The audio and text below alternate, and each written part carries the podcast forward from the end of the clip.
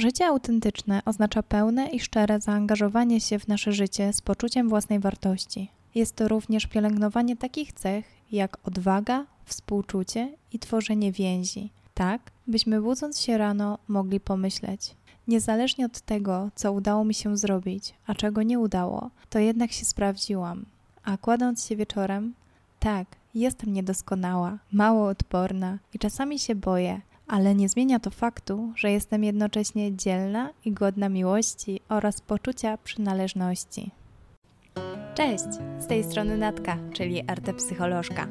Moją misją jest inspirowanie ludzi do życia zgodnie z własnymi wartościami, pomaganie w rozwoju osobistym oraz zachęcanie Cię do autentycznego życia, które dzieje się tu i teraz.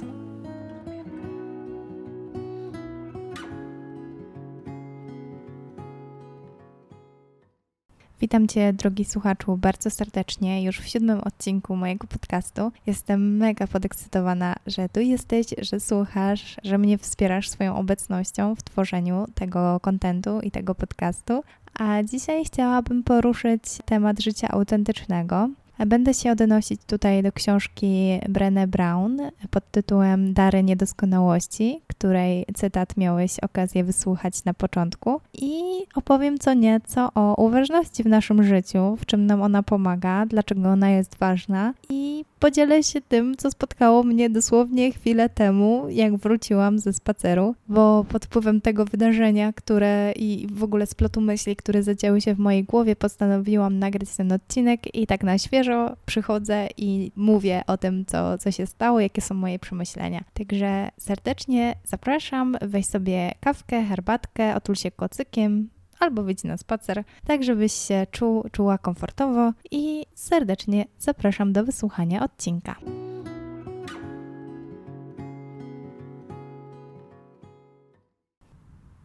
Wdzięczność. Słowo to często przewija się w moich social mediach, pojawia się na infografikach, pojawia się u ludzi, których słucham. Wspomina o tym także Brené Brown w swojej książce Dary Niedoskonałości jako fundamentalny element autentycznego życia tak szczerze, długo mówiłam to słowo, nie znając tak naprawdę jego znaczenia. To znaczy, czułam, co ono oznacza, ale nie za bardzo czułam to wewnętrznie. Może to kwestia moich przejść w życiu, może tej złości, tego żalu, agresji, która się we mnie tli tam gdzieś w środku, ale nie rozumiałam. Mówiłam, że rozumiem, chwaliłam się nim, powtarzałam jak mantrę, czując, że tak naprawdę niewiele o nim wiem, ale nawet sama przed sobą miałam problem, by to przyznać, tak szczerze.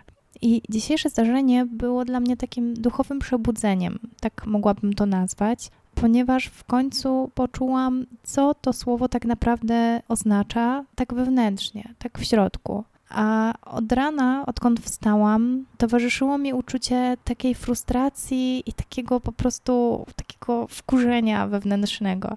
Tak coś się we mnie kumulowało, coś się tliło, nie wiedziałam w ogóle o co chodzi, skąd to przyszło i dlaczego tak, a nie inaczej obudziłam się z takim przeświadczeniem, że trzeba po prostu przeżyć ten dzień jakoś i robić swoje. I za bardzo się nad tym wszystkim nie pochylać, bo im dłużej nad tym się zastanawiam, tym bardziej się zakręcam w tej spirali negatywności i potem jest jeszcze gorzej. Więc po prostu zaczęłam dzień, wypiłam kawę. Byłam dzisiaj umówiona na, na szkolenia różnego rodzaju z marki osobistej i z tworzenia kontentu i z tworzenia grafik, więc po prostu nie zastanawiając się nad tym, co się we mnie tam gdzieś w środku kutli, usiadłam i zaczęłam myśleć o czymś innym.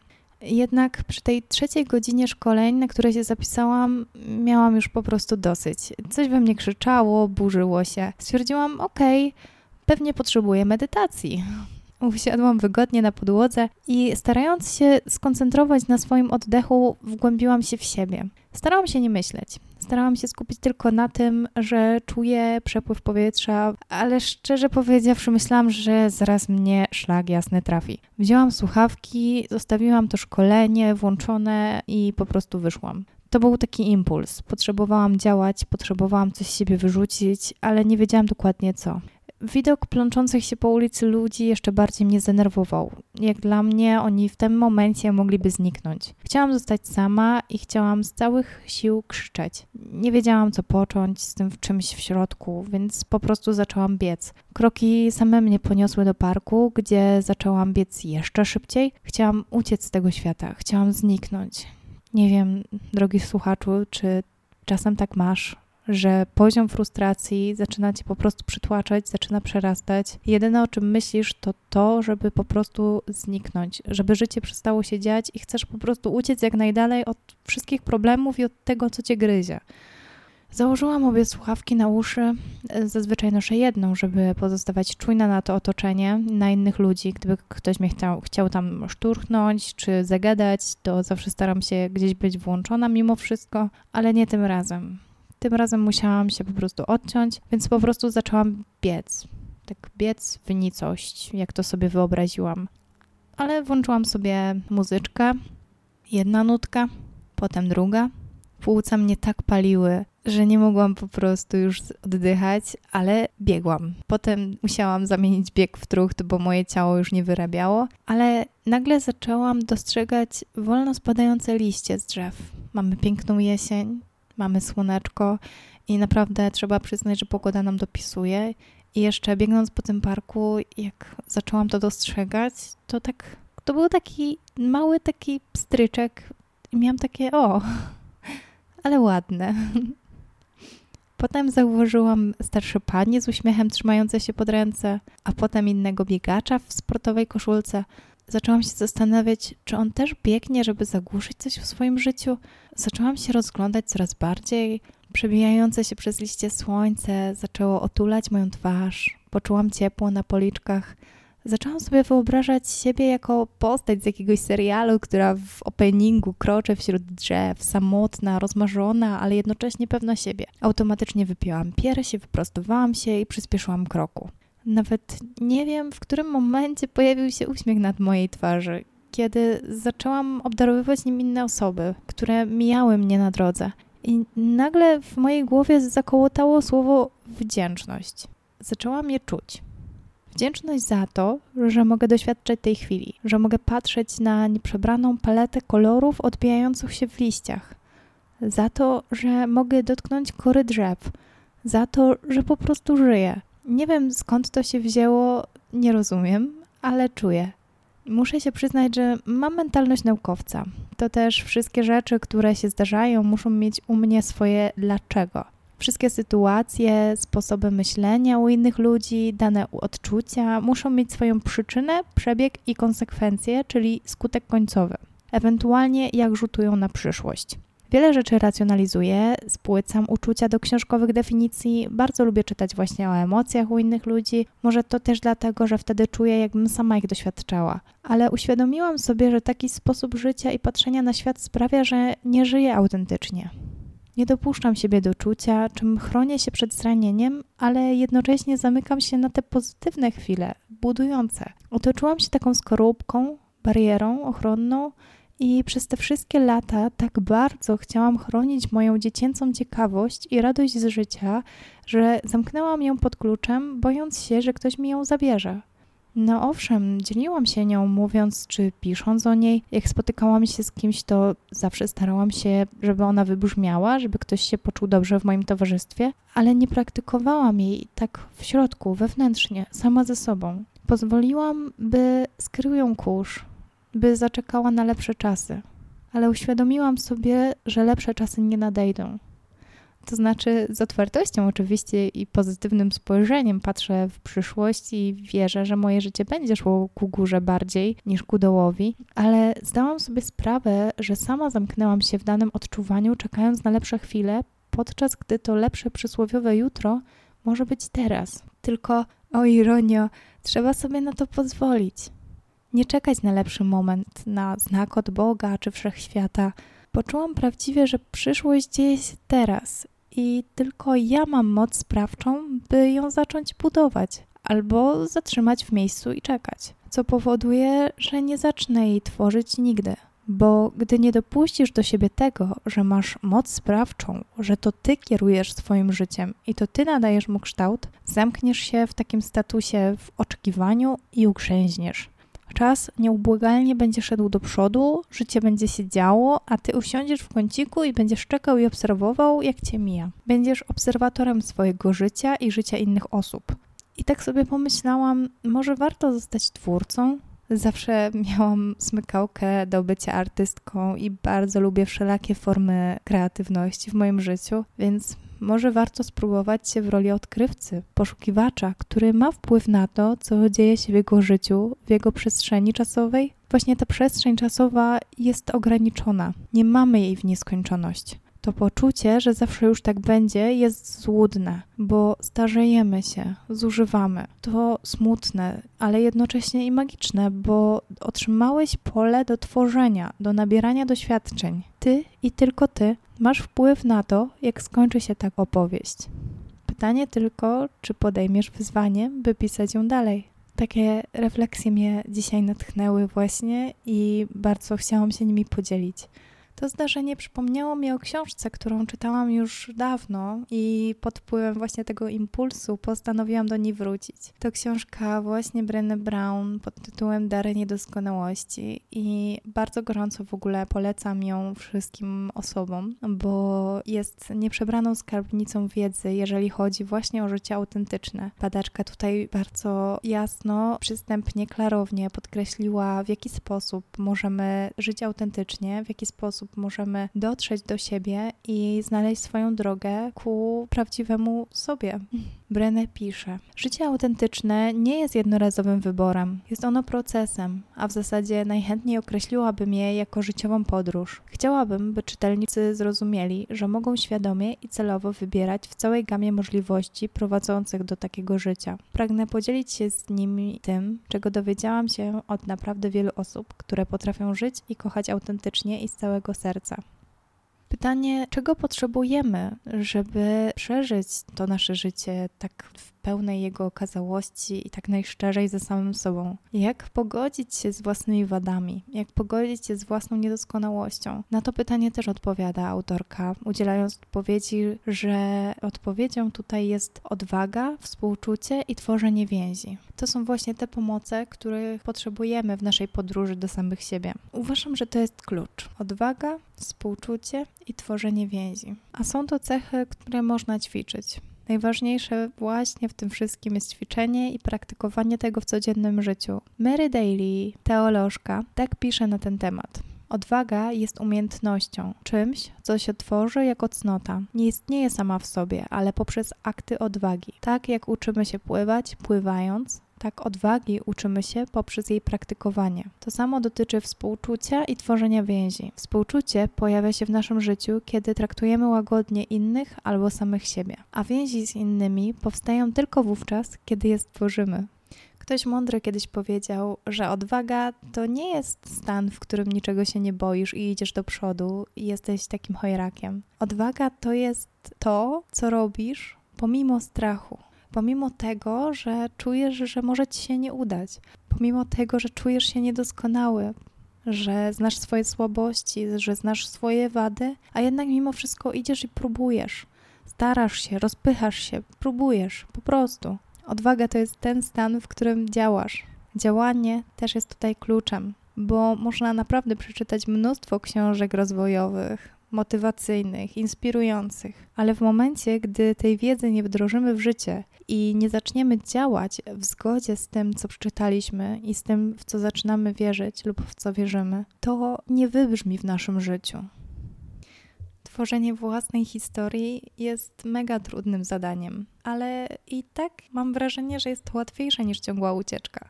Uznanie własnej słabości jest ryzykowne, ale mniej niebezpieczne niż wyrzeczenie się miłości, poczucia przynależności i radości. Tych doświadczeń, które sprawiają, że jesteśmy bardziej podatni na ciosy. Tylko jeśli wystarcza nam odwagi, by zbadać ciemność, potrafimy odkryć nieskończoną moc światła.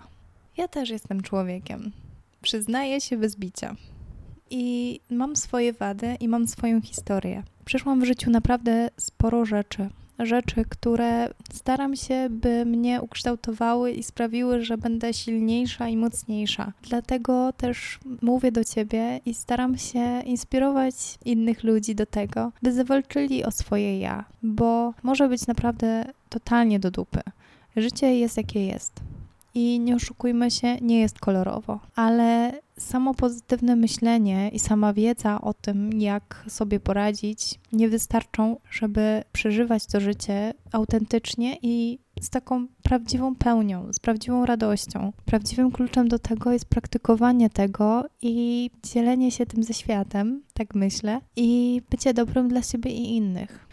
To, co robimy w tym zakresie dla siebie, można określić mianem rozwoju osobistego. Ten rozwój osobisty to jest coś, co robimy dla siebie. I często nie działa, bo myślimy, że ktoś coś zrobi za nas, a praca w większości jest naszym wkładem własnym.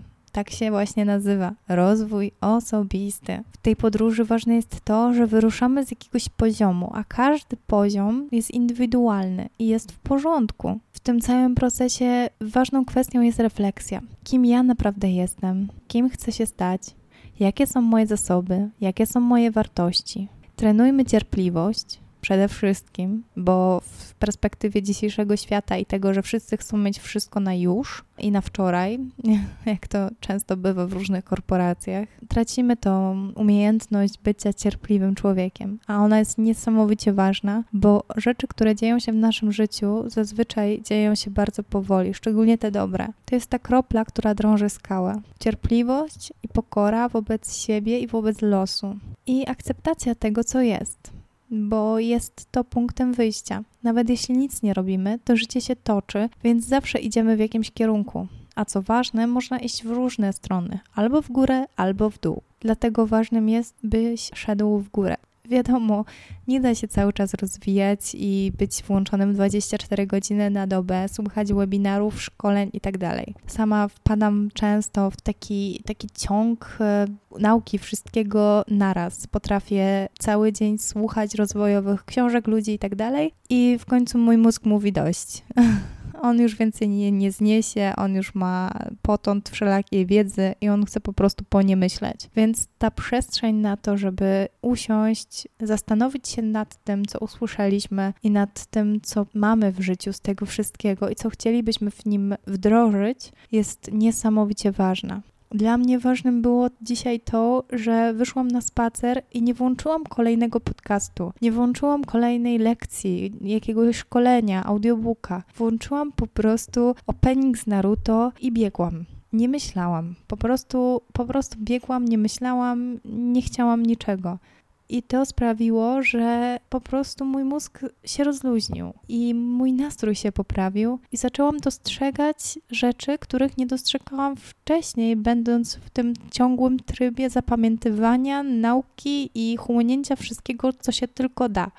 I właśnie kluczem tutaj też do tego wszystkiego jest uważność. Uważność to też bardzo modny temat i niezmiernie się z tego cieszę, bo jest umiejętnością mega kluczową. Mam nadzieję, że jesteście też z tych ludzi, którzy chcą wprowadzić uważność do swojego życia albo już ją praktykują. Czym jest dla mnie uważność? Myślę, że jest ona jak okulary. Wyostrza nasze widzenie. Bez niej obraz bywa mniej lub bardziej taki zamazany, mniej rzeczy do nas dociera. Wbrew pozorom nie jest skupianiem się tylko na tym, co dobre. Jest przyjmowaniem każdej, naprawdę każdej przychodzącej do nas chwili życia takiej, jaka jest, bez podziału na te godne pokazywania na Instagramie i na te, które wolelibyśmy nie przeżywać. Okulary też nie wybierają, co nam pokazywać. Widzimy wszystko jasno i wyraźnie. I to też jest kluczowe. To my nadajemy znaczenia sytuacjom, które się wydarzają w naszym życiu znaczy wiadomo, że ciężko czasem patrzeć pozytywnie na to, jak w pracy zaczyna się totalny chaos, y, szef na nas krzyczy, y, współpracownik się z nami pokłóci i generalnie ciężko być pozytywnym człowiekiem, więc tutaj też nie o to chodzi. Chodzi o to, żeby to wszystko przyjmować. Okej, okay, nakrzyczałeś na mnie, przyjmuję to jako fakt. Wezmę pod uwagę coś, co źle zrobiłem, zrobiłam, ewentualnie powiem, co widzę w Twoim zachowaniu nie takim, albo wytłumaczę to, czego Ty nie dostrzegasz, ale ważnym jest tutaj przyjmowanie rzeczy takimi, jakimi one są, nie wartościowaniem tego. Ja wiem, to jest mega trudne. I ja też nie jestem mistrzem zen, żeby, żeby powiedzieć, że u mnie tak działa to w życiu na 100%, bo jestem człowiekiem. Też nie potrafię do wszystkiego podejść z otwartym umysłem i jak ktoś mi nawrzuca, to powiedzieć: Okej, okay, nawrzucałeś mi, ja jestem totalnie zen, jestem totalnie spokojna, nic mi do tego, ty mi nic nie zrobisz, bo ja mam swoją świątynię umysłu i nie masz do niej wstępu, więc e, no. Mamy emocje, więc one też grają tutaj mega kluczową rolę i ciężko jest właśnie oddzielić je często od racjonalnego myślenia, dlatego emocje są takim naszym przewodnikiem w życiu, bo często to one dają impuls do działania. Ale ważna jest tutaj przede wszystkim ta świadomość tego, świadomość tej uważności i tego, że nawet jeżeli coś się dzieje, co nas wkurzy, to starać się odczytywać to jako informację. Informację o nas samych. Okej, okay, to mnie wkurzyło i tyle. Nie roztrząsać tego, nie wgłębiać się, nie starać się tego gdzieś przewartościować, tylko to po prostu przyjąć, takim, jakim to jest. To też sprawia, że przyjmujemy siebie, takimi, jakimi jesteśmy. Wtedy zaczyna się nasza otwartość na siebie i na życie autentyczne. I jakby na to nie popatrzeć, w gruncie rzeczy i tak mamy w sumie do dyspozycji tylko tą jedną konkretną chwilę, która dzieje się właśnie teraz. Jeśli jej nie bierzesz, nie bierzesz życia. Proste i trudne jednocześnie. Dlaczego jeszcze warto obudzić w sobie uważność? Opowiem tutaj trochę o zaletach uważności na podstawie książki Gdziekolwiek jesteś, bądź Johna Kabata-Zina który jest emerytowanym już profesorem Uniwersytetu Medycznego Massachusetts i pod koniec lat 70. opracował program Mindfulness Based Stress Reduction MBSR czyli kurs uważności i medytacji, który przeznaczony początkowo dla pacjentów codziennie zmagających się z bólem, dziś jest stosowany także w leczeniu depresji i polecany każdemu, kto chciałby po prostu zwiększyć swoją odporność na stres lub nauczyć się technik uważności. A więc po pierwsze, zauważenie. Uważne przeżywanie, czyli bycie w tej chwili, tu i teraz, pozwala na zauważanie tych momentów, które szczególnie lubią przelatywać niepostrzeżenie. A to właśnie z momentów składa się nasze życie. I też ostatnio czytałam taką książkę na temat tworzenia dobrych wspomnień i w jaki sposób w ogóle je tworzyć. I nie pamiętam teraz, jakiego to było autora. Jak sobie przypomnę, to wrzucę to w e, informację o odcinku. Ale właśnie autor tam podkreślał, że najszczęśliwsze chwile w życiu to takie, które przeżywamy wszystkimi zmysłami, które mają dla nas jakiś nośnik emocjonalny, które są są dla nas jakimś takim zakotwiczeniem nas w tej rzeczywistości. Jakby się tak zatrzymać i starać się sobie przypomnieć swoje życie do tyłu, to najszczęśliwsze chwile, które mamy, to właśnie te związane ze zmysłami. U mnie to jest na przykład pieczenie świątecznych ciasteczek z babcią. I ja, mimo upływu tylu lat, jestem w stanie sobie przypomnieć zapach i to uczucie, które mi towarzyszyło, i ten taki świąteczny klimat, jak piekłyśmy razem pierniczki, i tą mąkę, która była wszędzie. I mimo, że minęło już dobrych 15 lat ja w dalszym ciągu jestem w stanie wrócić i to sobie odtworzyć i się uśmiechnąć na myśl o tym. I właśnie to jest to. Ja w tym momencie byłam uważna, ja w tym momencie byłam całą sobą w danej chwili. I tutaj właśnie, ćwicząc uważność, zaczynamy dostrzegać więcej i więcej wynosić z naszego życia, bo często też żyjemy na autopilocie.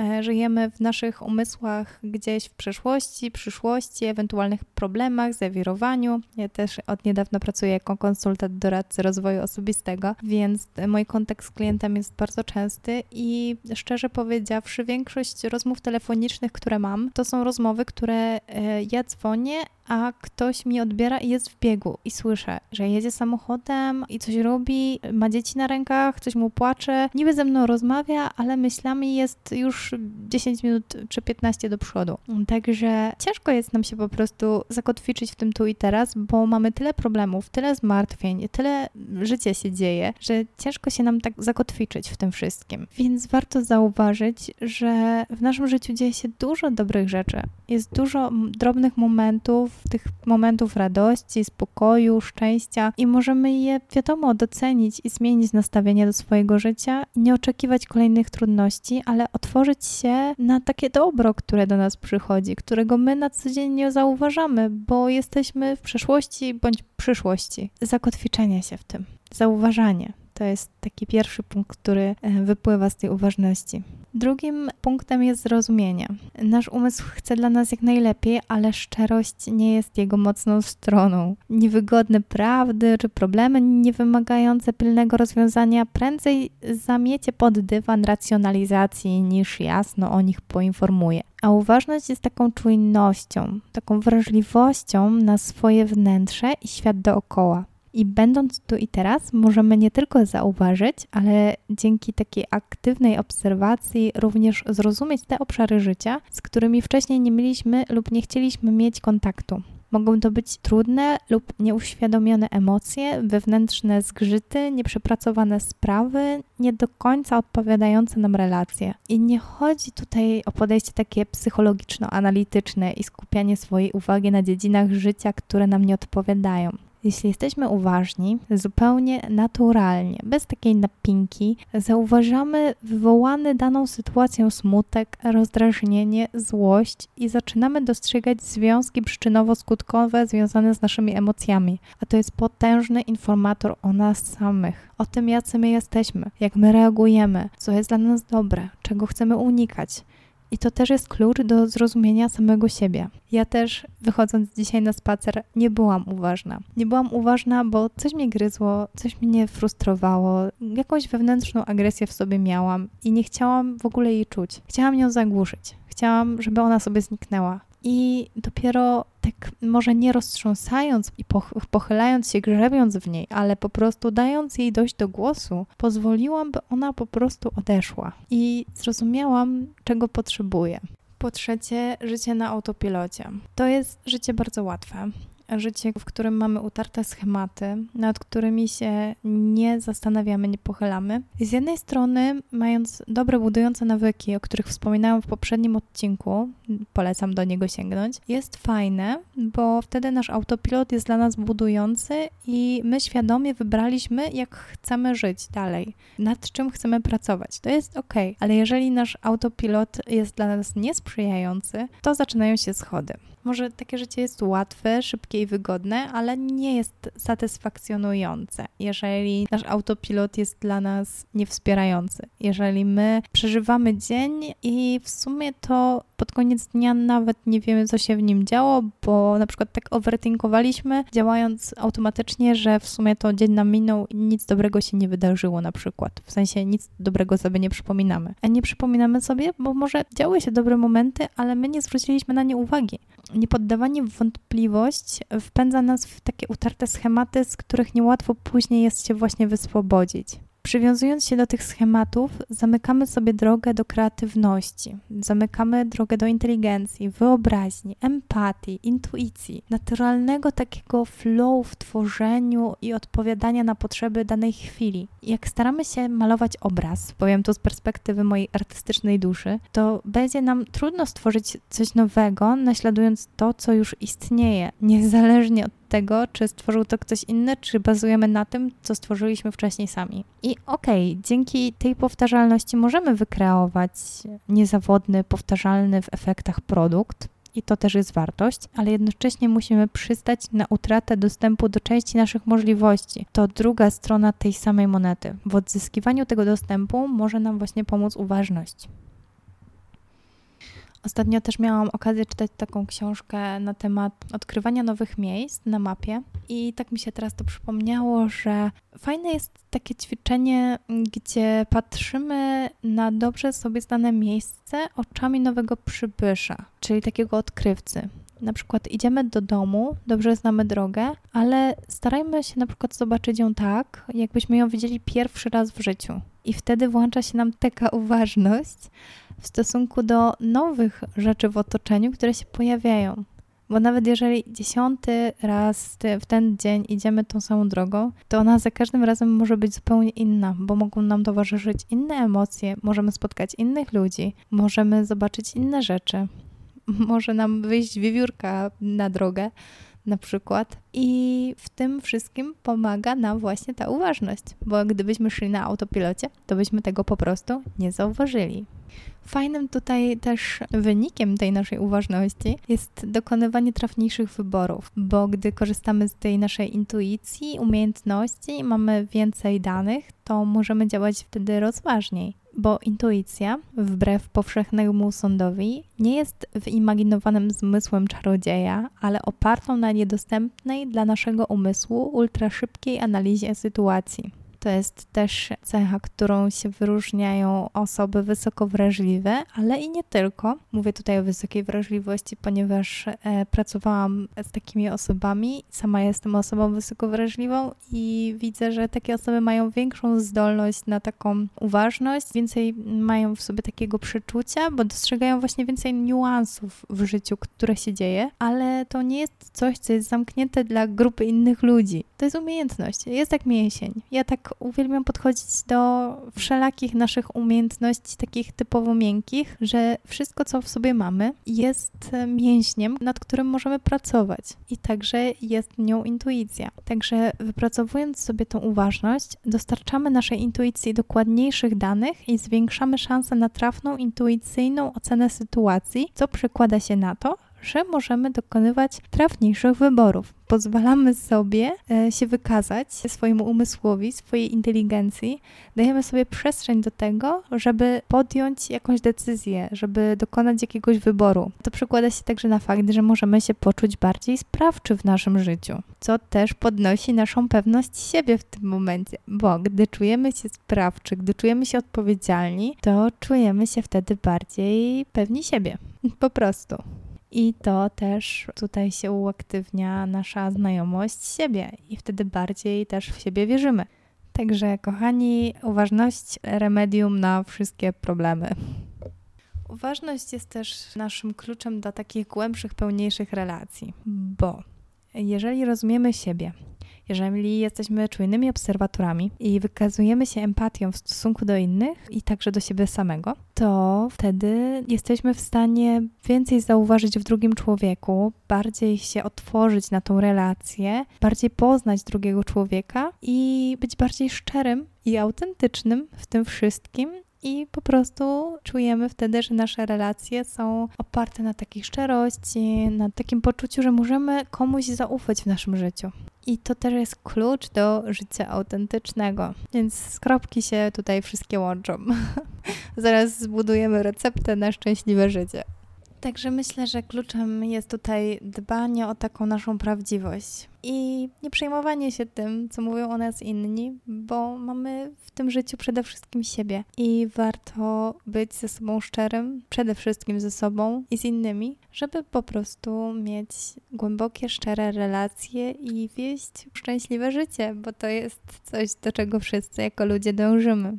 Margaret Young napisała, że ludzie często próbują żyć na opak chcą mieć więcej rzeczy, więcej pieniędzy, by robić to, co pragną robić i poczuć, że są szczęśliwi. Jednak rezultaty są odwrotne do zamierzonych. Trzeba najpierw być tym, kim się naprawdę jest, robić to, co się chce, by mieć to, co chciałoby się mieć. A więc prawdziwość nie jest czymś, co można po prostu mieć lub nie. Wynika ona z praktyki, ciągłego wybierania sposobu życia to nasze codzienne wybory. To wybór związany z tym, by się pokazać od najbardziej autentycznej strony. To wybór szczerości. Wybór, by zaprezentować faktycznego siebie, takim, jakim się jest, ze wszystkimi wadami i wszystkimi zaletami.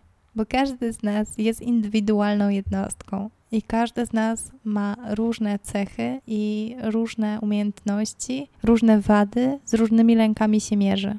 Także zaufajmy sobie. Zaufajmy swojemu odczuwaniu, dotrzyjmy do siebie, do prawdziwego siebie, a wtedy w naszym życiu pojawią się ludzie, którzy będą potrafili to docenić, zaakceptować i być obok. Także taka jest moja recepta i jako psycholożki na szczęśliwe, cudowne życie i na poczucie gdzieś tego szczęścia. I pamiętajmy, że jest to droga, jest to proces, więc to nie jest coś, co jesteśmy w stanie odhaczyć z naszej listy to do i więcej już nad tym nie pracujemy, bo to jest proces, który będzie się dział przez całe nasze życie. Więc pozostańmy uważni i pozostańmy szczerzy wobec siebie i wobec innych. Na koniec jeszcze pozwolę sobie przytoczyć profesor Brené Brown. Prawdziwość to codzienna praktyka polegająca na rezygnacji z tego, kim powinniśmy być i akceptacji tego, kim jesteśmy. Tyle ode mnie na dzisiaj. Mam nadzieję, że odcinek był dla Ciebie budujący, wspierający i jak zawsze zapraszam na moje social media, na Instagrama artpsychoblog, na stronę, gdzie dzielę się wpisami, bloguję i piszę. Zachęcam do kontaktu, zachęcam do podzielenia się swoją opinią, bo dla mnie jest e, feedback odnośnie tego, co tworzę, niesamowicie ważny. Myślę, że dla każdego twórcy jest, więc będzie mi bardzo, bardzo miło, jeżeli będę mogła zobaczyć e, jakąkolwiek reakcję. Także to tyle ode mnie na dzisiaj. Życzę Ci wszystkiego co najlepsze, szczęśliwego, uważnego i prawdziwego życia. Trzymaj się i do usłyszenia w następnym odcinku. Cześć!